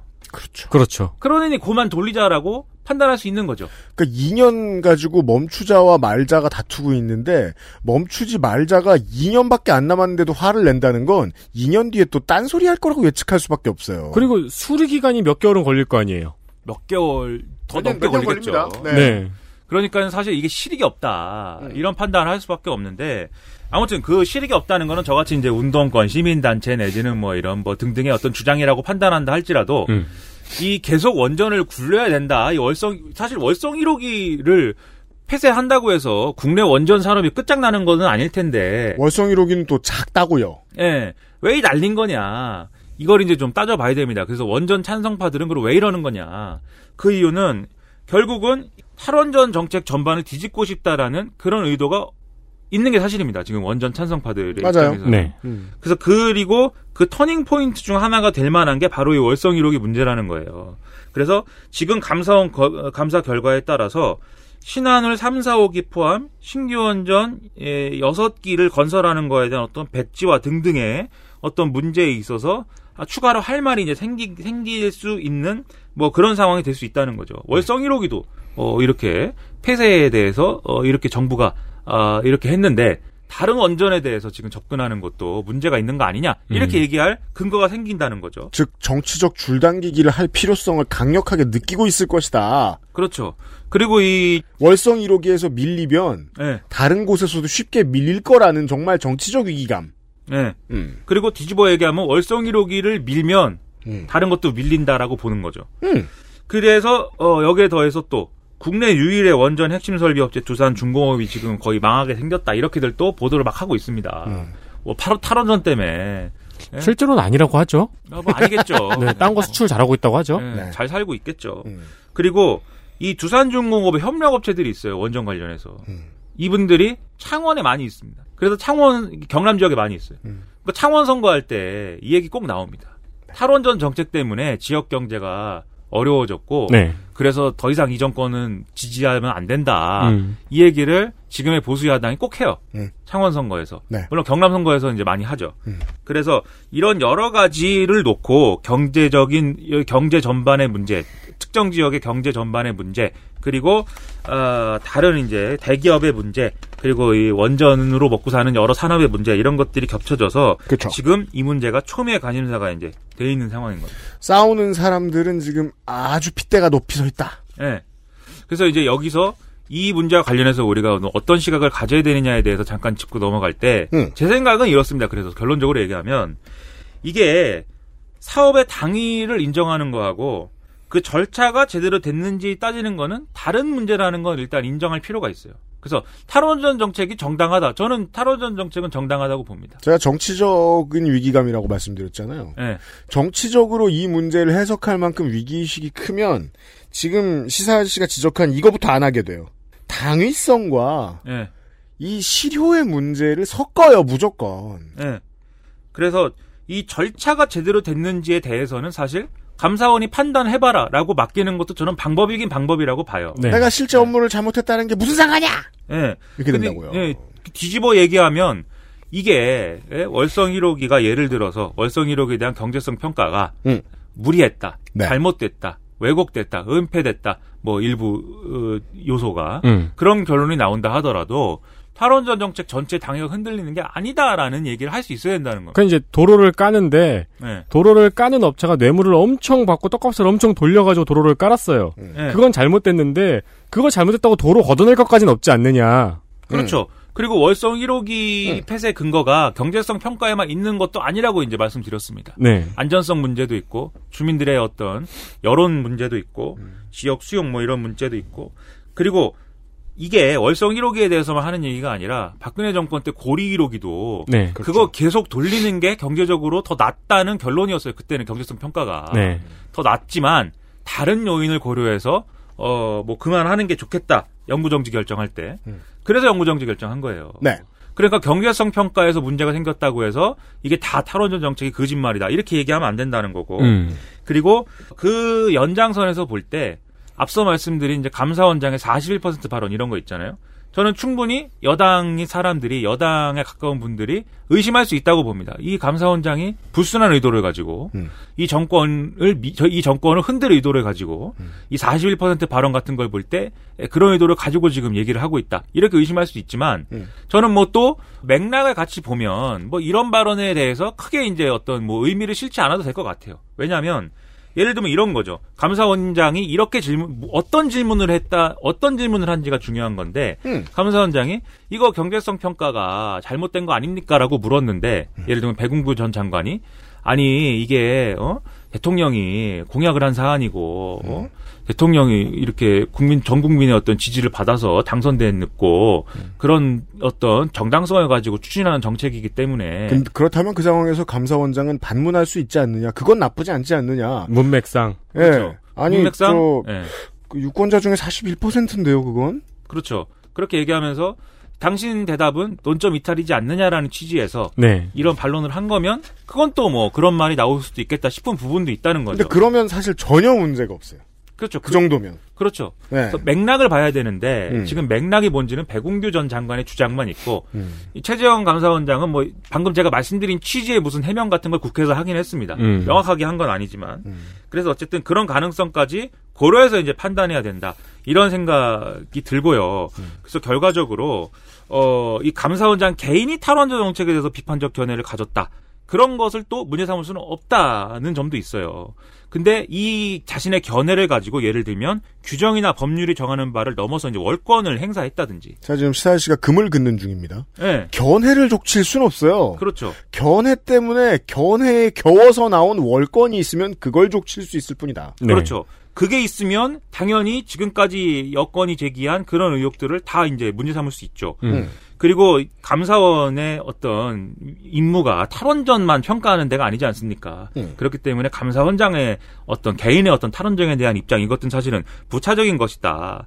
이런 말씀을 드리고 그러고 감사원의 이제 독립성 보장은 필요하다. 네, 이것은 이제 움직일 수 없는 전제이죠. 네. 그리고 이 감사원의 독립성 보장과 더불어서 감사 과정의 어떤 절차적 오류라든지 월권 위법 이런 것들에 대해서는 검찰이 됐든 아니면 공수처가 됐든 또 다른 수사기관이 또 수사할 수 있어야 되는 거죠. 그러니까 그게 이제 에, 국가기관들의 상호 견제인 것이고 그건 행정부 내에서의 견제인 것이고 다들 각자가 상호 견제를 하면서 견제와 균형을 추구하면서 앞으로 가는 거 아니겠습니까? 음. 그리고 정부 내, 그러니까 감사원이나 또 검찰이나 이런 존재들은 공수처나 이런 존재들은 정권 내 레드팀 같은 거잖아요. 그렇습니다. 그러니까 레드팀들이 이 할 수 있는 권한과 역할을 충분히 주면서 어, 여기에 대해서 우리가 판단할 판단할 필요가 있다는 거죠. 결국 감사원 잘 쓰는 법에 대한 제언이군요. 오늘의 결론은.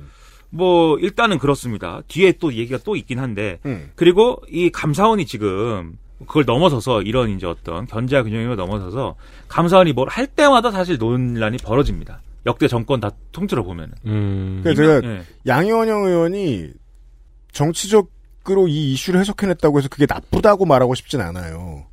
그 자리에서 해야 할 일을 했고 효과적이고 생각해 볼 만한 지점을 이야기를 해줬어요. 끼리끼리 집안으로 막 뭉쳐있는 사람이고 막 감사원장이 이런 건 걱정해야 되는 거 아니냐. 이건 또 충분히 여당 의원으로서 해볼 만한 얘기예요. 네. 다만 감사원이 뭘 할 때마다 여당의 의원들이 매번 나서면 좋지 않지 않겠느냐. 그렇죠. 지금 잘못됐다는 게 아니라.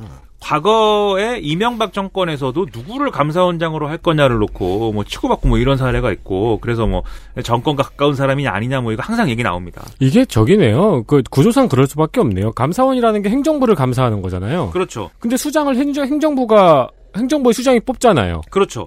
그러면 대통령 직속 기구입니다. 예, 그러니까요. 그러면은 구조적으로 그런 문제가 발생하는 게 필연적이네요. 그렇죠.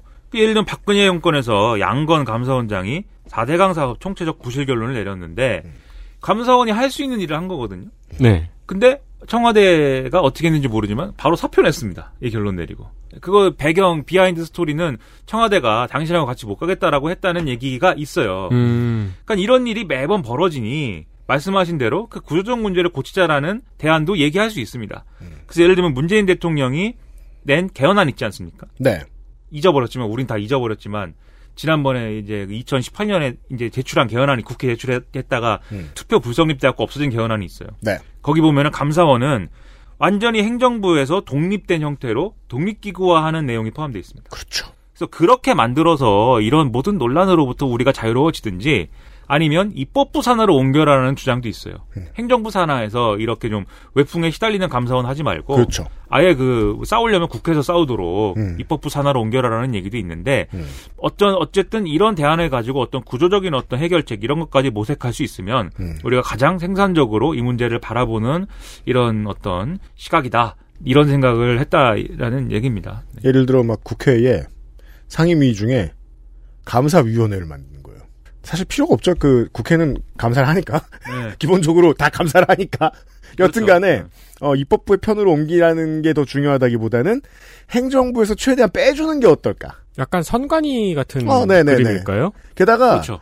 문재인 대통령의 개헌안이 나오던 시절만 해도 공수처에 대한 아이디어가 이렇게까지 구체화돼 있지 않았어요. 음. 감사원의 역할에 대한 고민을 좀 더 깊이 했을 때입니다. 음. 네. 그런 그- 얘기도 있어요. 공수처하고 감사원 합치라는 얘기도 있어요. 맞아요. 네. 아, 그것도 방법이겠네요. 그래서 이제 그 대통령 직속 기구는 아니도록 하자 정도의 아이디어가 당시 개헌안에 있었는데 그걸 좀 구체화시켜 보면 어떻겠느냐. 예. 그것만 돼도 그 이런 류의 시비를 다음번에 볼 확률이 좀 적지 않겠느냐. 음. 그러니까 여기서 제가 우려한 거는 왜 이 정권이 임명해 놓고 그 칭찬해 놓고 코드 안 맞으니까는 내쫓는 거냐라고 보수 야당이 주장을 하는데 음. 보수 언론이 그렇게 쓰고 있는데 음. 그거에 대해서 무슨 얘기를 할 것이냐의 문제라는 거죠. 네. 네. 고급스러운 답변을 고급스러운 결론을 낼 수 있겠느냐. 네. 쉽지 않다. 지금은. 그렇죠. 네. 이렇다는 얘기였습니다. XSFM입니다. 분리수거가 쉬운 포장. 자연을 원래대로. 온두유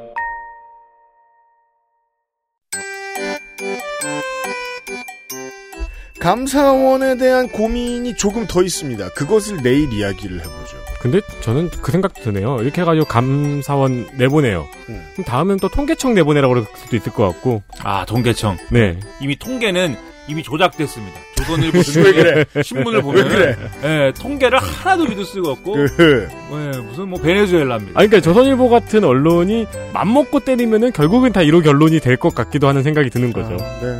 정도의 차인데요. 저로 말할 것 같으면은 맞아요. 전 아저씨가 얘기하는 거에 어느 정도까지는 동의해요. 감사원은 매번 잊을만 하면 두드려 맞아요. 그리고 실제로 이렇게 되죠? 그러면 이게 그 인지상정이 감사원장이 내가 가진 힘이나 내가 언론에 주목받은 스포트라이트를 자신의 정치 권력으로 환원하고자 하는 강한 욕망을 느낄 수밖에 없어요. 음. 덜 그럴 방법은 아저씨가 얘기한 대로 좀 독립성을 보장해주는 것일 수도 있겠어요. 이 이야기를 그대로 이어서 내일 해볼 수 있을 것 같습니다. 네. 감사원장 자리의 정치적 의미. 아, 그렇구나. 내일 다시 뵙죠. 에디터하고 PD였고요. 시사 아저씨였어요. 네. XSFM입니다. I D W K